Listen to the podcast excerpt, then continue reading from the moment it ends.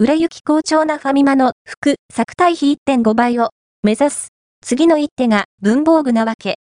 ファミリーマートは2024年度もアパレル事業に注力する方針だ。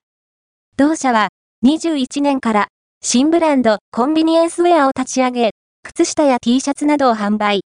以降も続々とアイテムを拡充し、23年11月にはコンビニエンスストア初となるファッションショーを開催した。